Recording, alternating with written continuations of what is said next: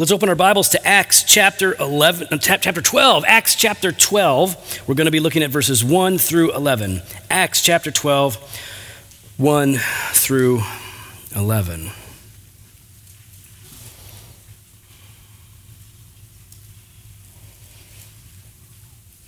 The power of love is a curious thing.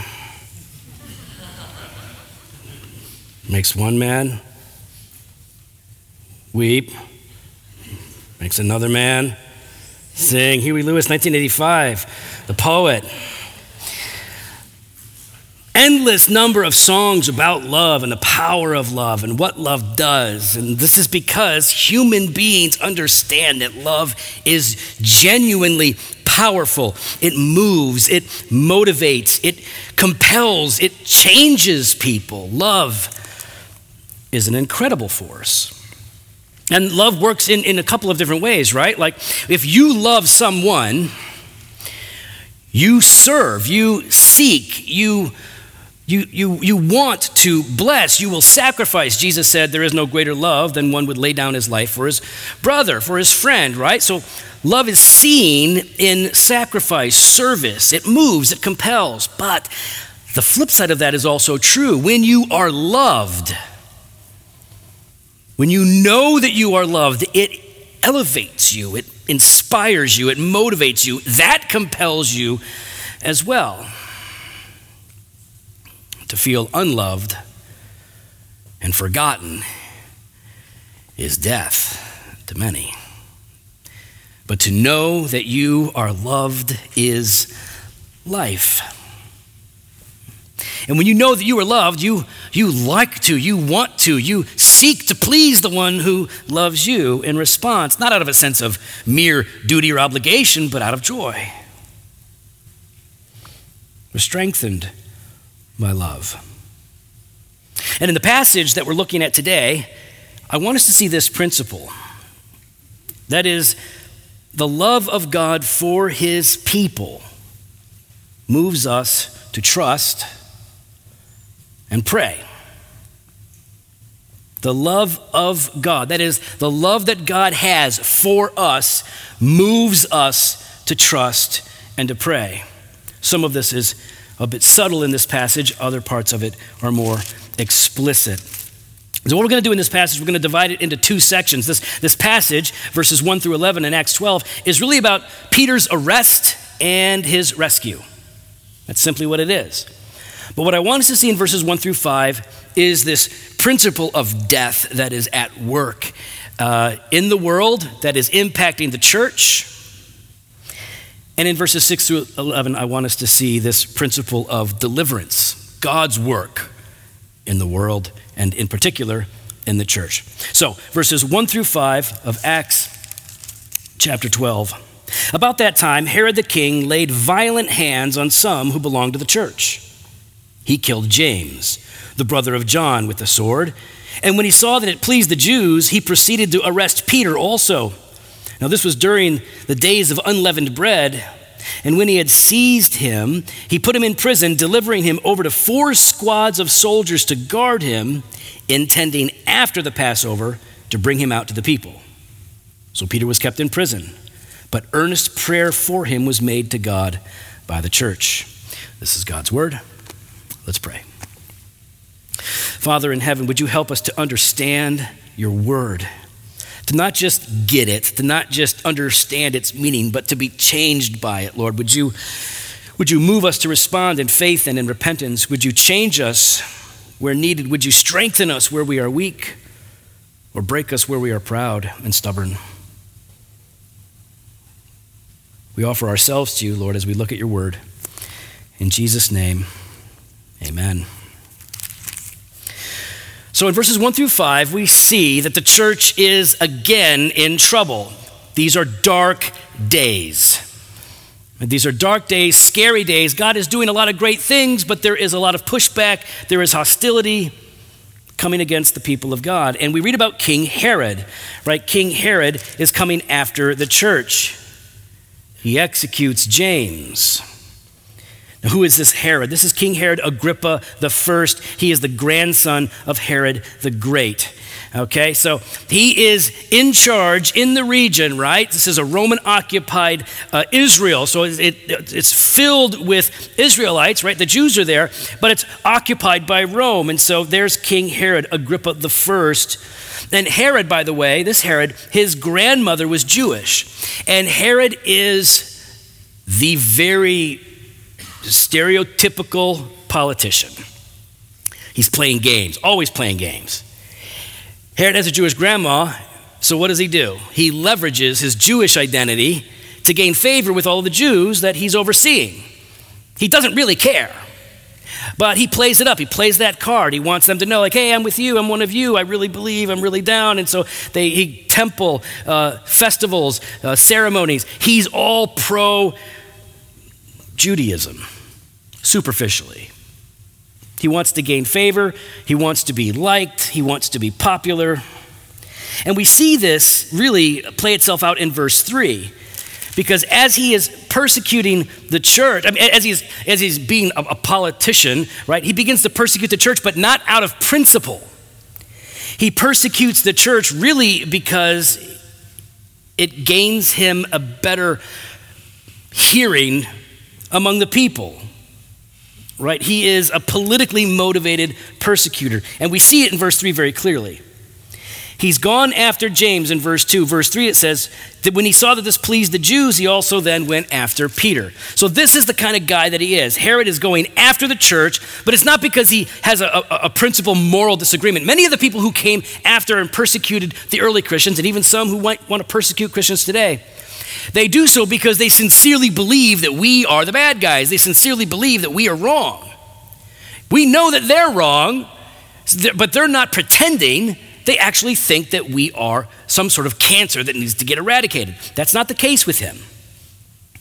He is a stereotypical politician. And this is why James is, uh, is executed.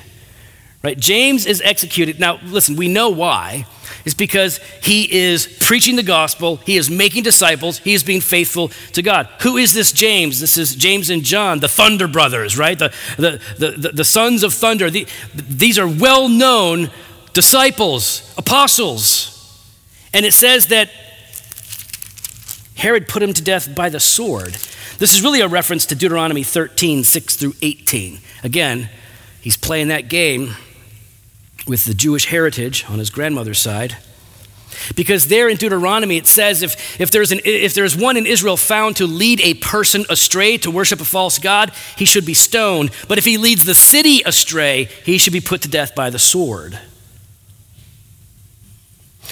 So Herod plays that card, says, Oh, we see what's going on here. This guy is leading the city astray. He is leading people away. He is getting them to, to embrace this Jesus of Nazareth, who is king of the Jews, who established a kingdom, who died, but they say he rose and ascended into heaven. He promises the forgiveness of sins and eternal life. And they put James down. Everybody knew James. And now he's going after Peter. Peter. Listen, if you've been following along in the book of Acts, you know, like, listen, Peter started off as a, as sort of a, a temperamental uh, believer. Like he was, he's, he's always been fiery. He's, he's always been ready to go, but he's also been ready to bail. Like he's been a little hot and cold. But by the time we get to the book of Acts and Christ has not only resurrected from the grave, but he ascends into heaven, Peter is different. He's changed. He becomes the leader, the most recognized leader in the church. And so now Herod's like, well, we're going to take him next. We'll take down the big guy, we'll go at the boss level. So Peter is arrested. They arrest the leader.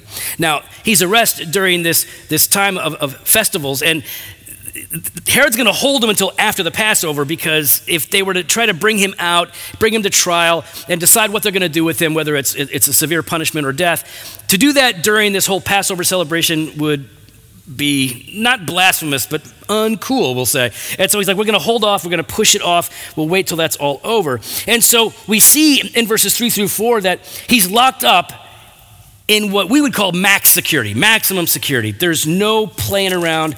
He is not going anywhere. It says, um, He put him in prison, delivering him over to four squads of soldiers to guard him. Four squads of soldiers. That's four squads made up of four soldiers.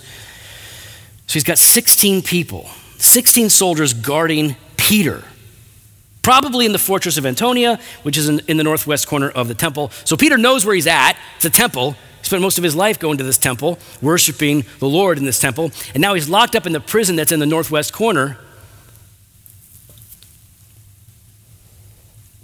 What's he thinking? What's Peter anticipating? What happened to his friend? A man he loved. James is dead, fresh dead. So Peter knows that this is very likely. They went after James, and now, whether, listen, I don't care how humble Peter is at this point, he knows he's kind of the big deal in the church, the most recognized figure And so when they put this close guard around him. Why are they putting this close guard around him? Why 16? He's not John Wick. You know, he's not gonna, you know, he, he's not gonna MacGyver himself out of there. Why, why, why all the guards? The church ain't gonna break him out. You know, it's not Billy the Kid and his gang of, of horse riders or rebels. Like, why are they? Why all the security? You remember Acts five? because God has this habit of letting his people out of jail. And not all the time, some die. James died, Stephen died. But it has happened. People have been broken out, set free. It will happen again later on. And so, to, to lock it down to make sure there is no escape, nothing goes wrong, Peter is in maximum security prison. And death is expected. I mean, sure, he could get away with whippings and lashings, but why? If he is the, the biggest influence of this cult, right, that's it's considered to be, why not just put him to death on the same grounds that they put James to death? And so while Peter is locked up in jail, facing, if not a certain death, a probable death, what is the church doing? The church can't free him, they're not going to bust him out. The church can't free Peter, but the church can pray. And so they pray. And they don't pray as like a last resort. I, listen, I know that some of us use prayer as a last resort. Like we're like, oh man, I, I can't do anything else. I guess I'll throw up a, a prayer, right? I'll, I'll throw up a prayer. As if it might work, might not work. Like it's almost like we don't believe that God responds to prayer. It's almost as if we don't believe that prayer is a thing that God invites us to do. It's like we don't believe in prayer. Like, well, we believe in God, but we don't believe in prayer. We use it as a last resort. That's not what's, what's happening here. The church is engaged in earnest prayer. Earnest, it means emphatic, it means struggling, it means intense. You ever pray that way? You ever pray so intense that you hurt, that you cry? You ever been so desperate for God to do something that only He can do, to provide something that only He can provide? You don't have any way of fixing the situation, and so you pray earnestly, intensely, in such a way that you're groaning? I know that you have. That's what they're doing. They're praying. They're praying because they know God loves them. They're praying because they know God loves Peter. And if God loves them, he is listening to them. They pray because they are commanded to. They're praying for Peter because they, they remember him as their brother in prison. Hebrews 13, verse 3 says, Remember those who are in prison as though in prison with them, and those who are mistreated, since you also are in the body. They are praying as if they are in prison intensely. They have not forgotten their brother. They mourn with him while he's mourning. In 1 Corinthians chapter 12, verse 26, it says, If one member suffers, all suffer together. If one member is honored, all rejoice together. This is their mindset. That's not just their leader, it's their brother they have a shared collective identity. They're not just a bunch of individuals like we tend to think of ourselves in America. They are one. They are a family. the family of God. They are the church. And when one hurts, they all hurt. They all feel it. And so they are praying. And as the church is suffering. And so listen, the church suffers in every generation, in every culture. The church suffers, but in different ways. Sometimes the church winds up suffering because things are so prosperous and easy for them that they wind up eroding from inside through apathy, laziness, and indulgence. Other times the church is hurting because life is hard and difficult and there is much persecution and attack from outside. Sometimes the church is struggling simply because of the context in which they live, where the environment itself is hostile to all human beings, and so the church suffers. So here we see the church is suffering. It's really nothing new, it's not unique. And what the church does in facing a, a context of death is they pray. So that's the context of death. Death is at work, afflicting God's people. But in verses 6 to 11, we see this act of deliverance. Now, when Herod was about to bring Peter out, on that very night, Peter was sleeping between two soldiers, bound with two chains, and sentries before the door were guarding the prison. And behold, an angel of the Lord stood next to him, and a light shone in the cell. He struck Peter on the side and woke him, saying, Get up quickly and the chains fell off his hands. And the angel said to him, Dress yourself and put on your sandals. And he did so. And he said to him, Wrap your cloak around you and follow me. And he went out and followed him. He did not know that what was being done by the angel was real, but thought he was seeing a vision. And when they had passed the first and the second guard, they came to the iron gate leading into the city, and it opened for them on its own accord.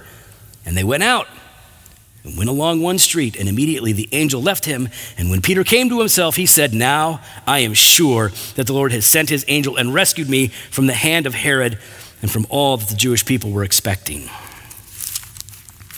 It's an incredible series of miracles. That's what that is. That's an incredible series of miracles. God could have done this in a bunch of different ways. He could have just you sort of popped Peter out of there and then transported him somewhere else. But he doesn't do that. A series of miracles. It's absolutely incredible. And what I love about this in verse 6, Peter is in maximum security prison, chained to soldiers. There is no escape, and there is a very probable death looming the next day.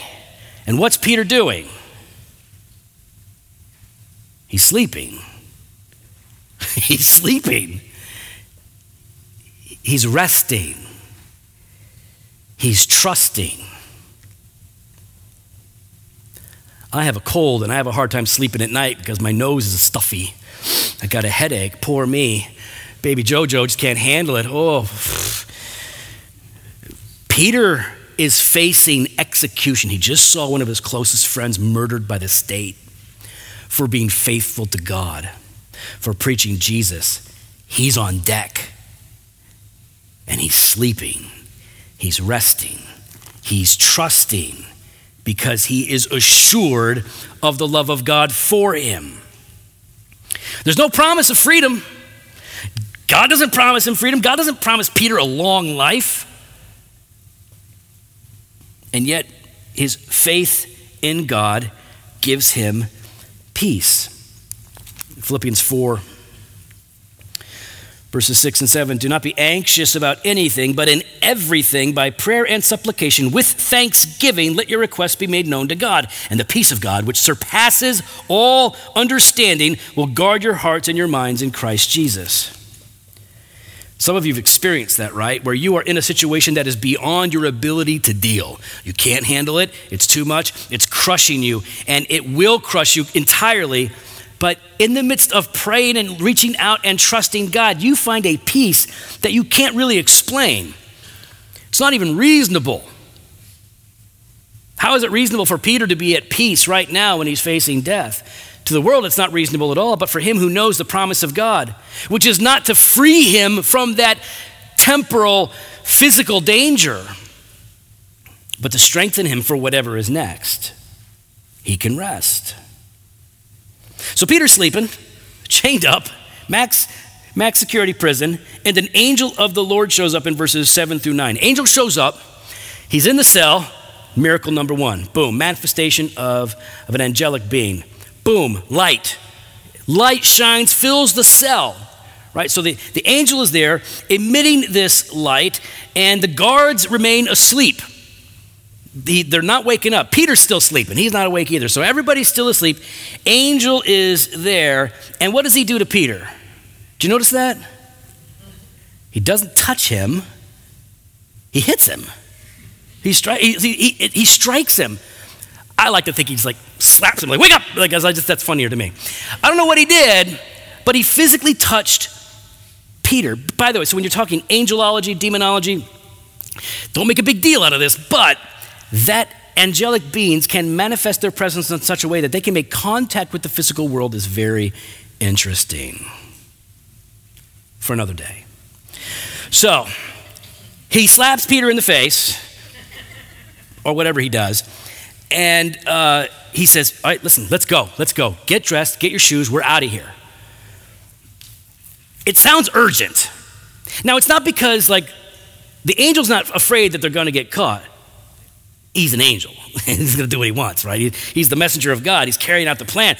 But there is urgency still. There's some sort of urgency, like get dressed. We're not playing games. We've got a lot to do. You've got places to go. God's got a plan. So put on your clothes, put on your sandals, and gird up your loins. That is, tie up that big dress that you wear so that you don't trip on it when we're running. We got to book it. And so they go. Now, along the way, what does it say? Peter doesn't know what to believe.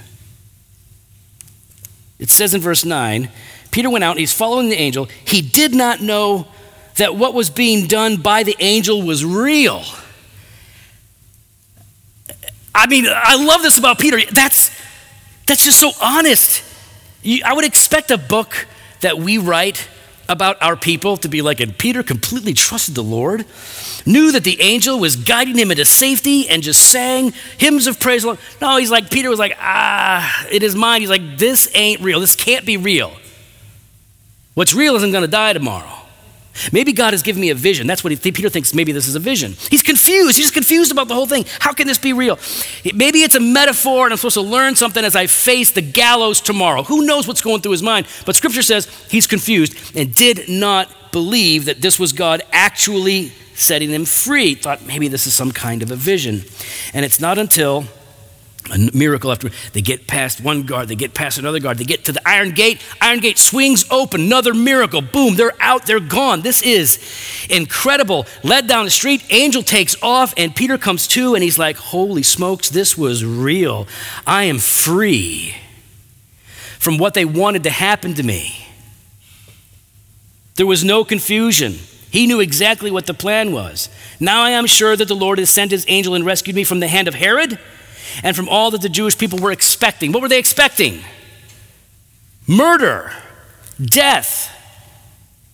Because the whole culture, the whole community saw the church as this threat, as this toxin that needed to be bled out of their culture.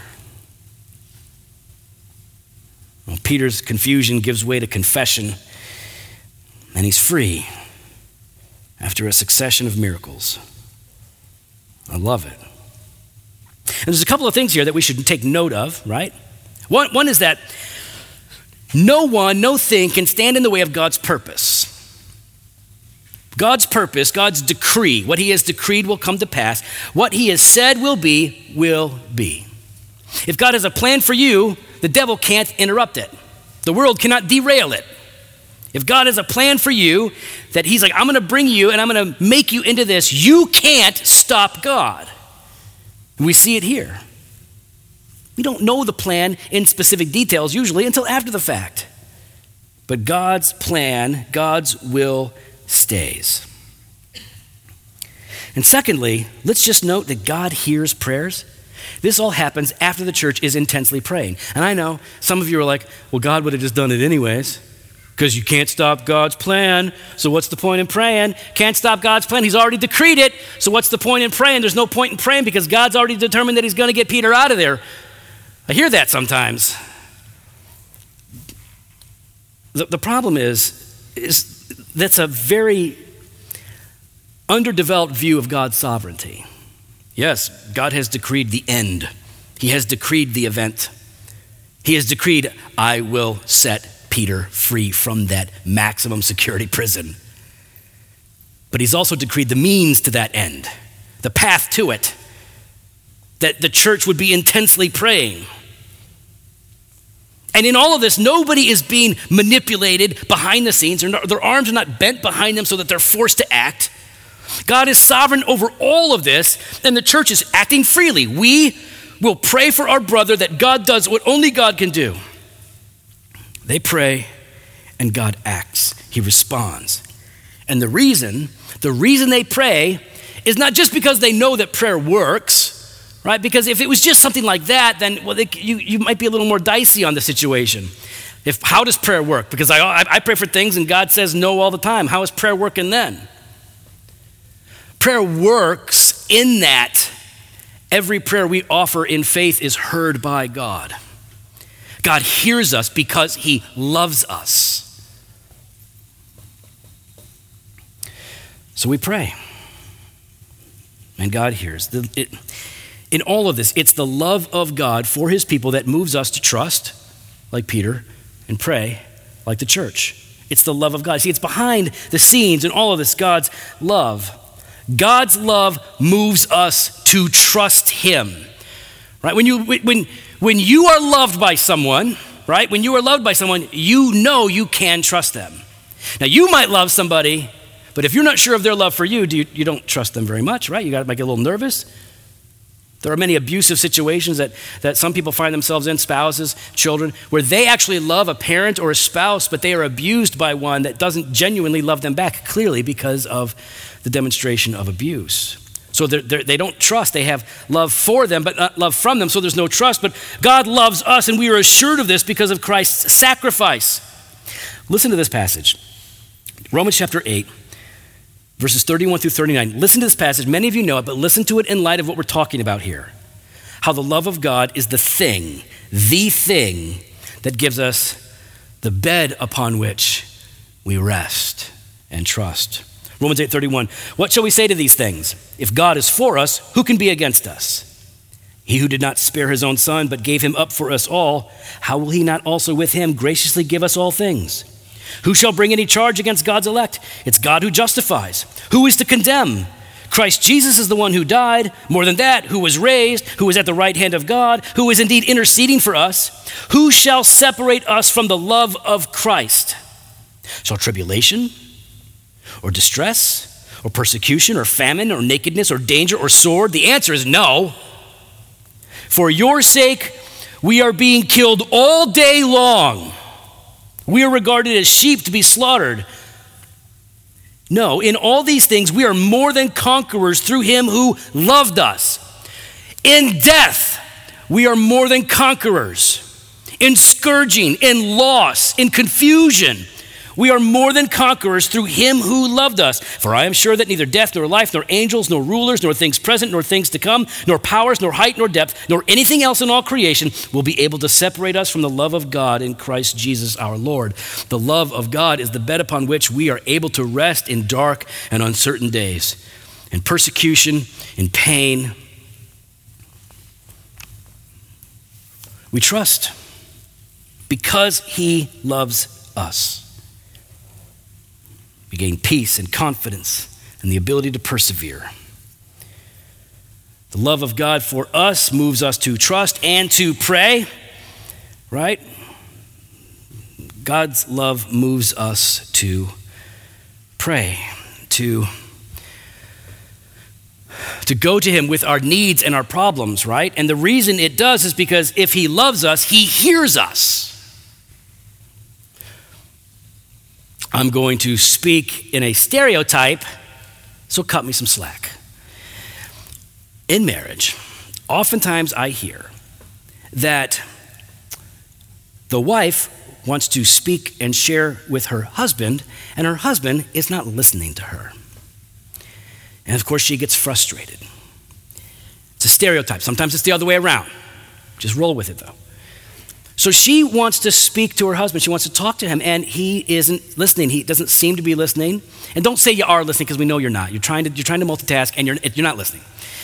So they get frustrated. And it's not because the wife thinks she's so important and you need to listen to everything. That's not what it is. By virtue of you not listening to her, gives the impression that you do not love her. Because love listens, love is present. Love wants to know, love brings intimacy. And so that's the confusion, right? If we thought that God didn't listen, we wouldn't pray. How do we have assurance that God hears us? Because in Jesus Christ, we are reconciled to God, we're united to Christ. Christ intercedes for us, the Spirit intercedes for us. God is our Heavenly Father who hears because He loves. And like a good dad, He's kindly disposed to give us the things that we need or desire. He hears because He loves. And our prayers are earnest and sincere, right? 1 Thessalonians 5 17, pray without ceasing. Pray without ceasing. That doesn't mean pray at all times and never stop praying. That doesn't make any sense. Now, you've got other things to do. You know, you, sometimes you're, you're talking and you're not praying. Like, but to pray without ceasing means to pray in perseverance, to persevere in prayer, to pray continually, in that whenever the needs arise, we pray and we don't give up. We don't give up in faith. We continue. This is earnest prayer. Ephesians chapter 6 starting in verse 18. Paul says, praying at all times in the Spirit with all prayer and supplication. To that end, keep alert with all perseverance, making supplication for all the saints and also for me, that my words may be given to me and opening my mouth boldly to proclaim the mystery of the gospel. So keep praying, don't stop. Keep praying for all the saints. Pray earnestly. Yeah, this is this is what the love of God does, just in part. It moves you to trust, it moves you to pray. Yeah. I know that there are a lot of us that are, that are struggling. We're struggling with doubt and insecurity. We're going through affliction, pain, loss. And the temptation is to withdraw and I'll tell you this it's when we lose sight of the love of God that our faith begins to shrink. Why do any of us love God? First John says, we love him because he first loved us.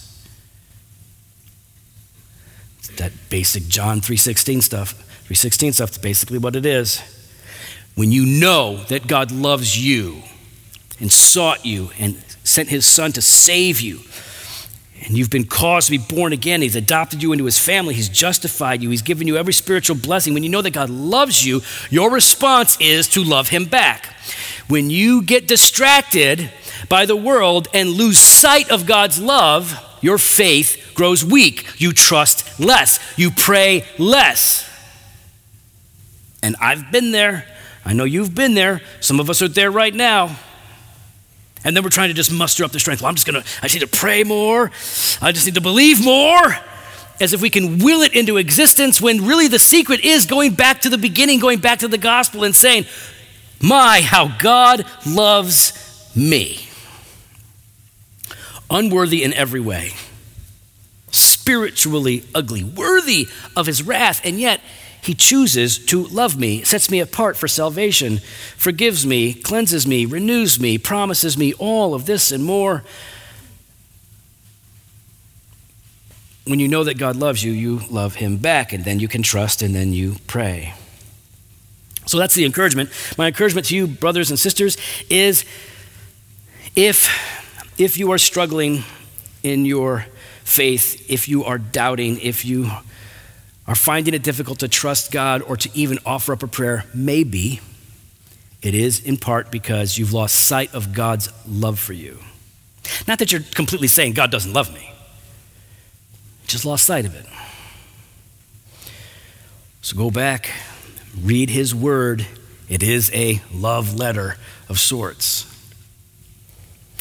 And if you are not a believer, I want you to, I want you to consider this account of what God did. Because what God did was he invaded circumstance.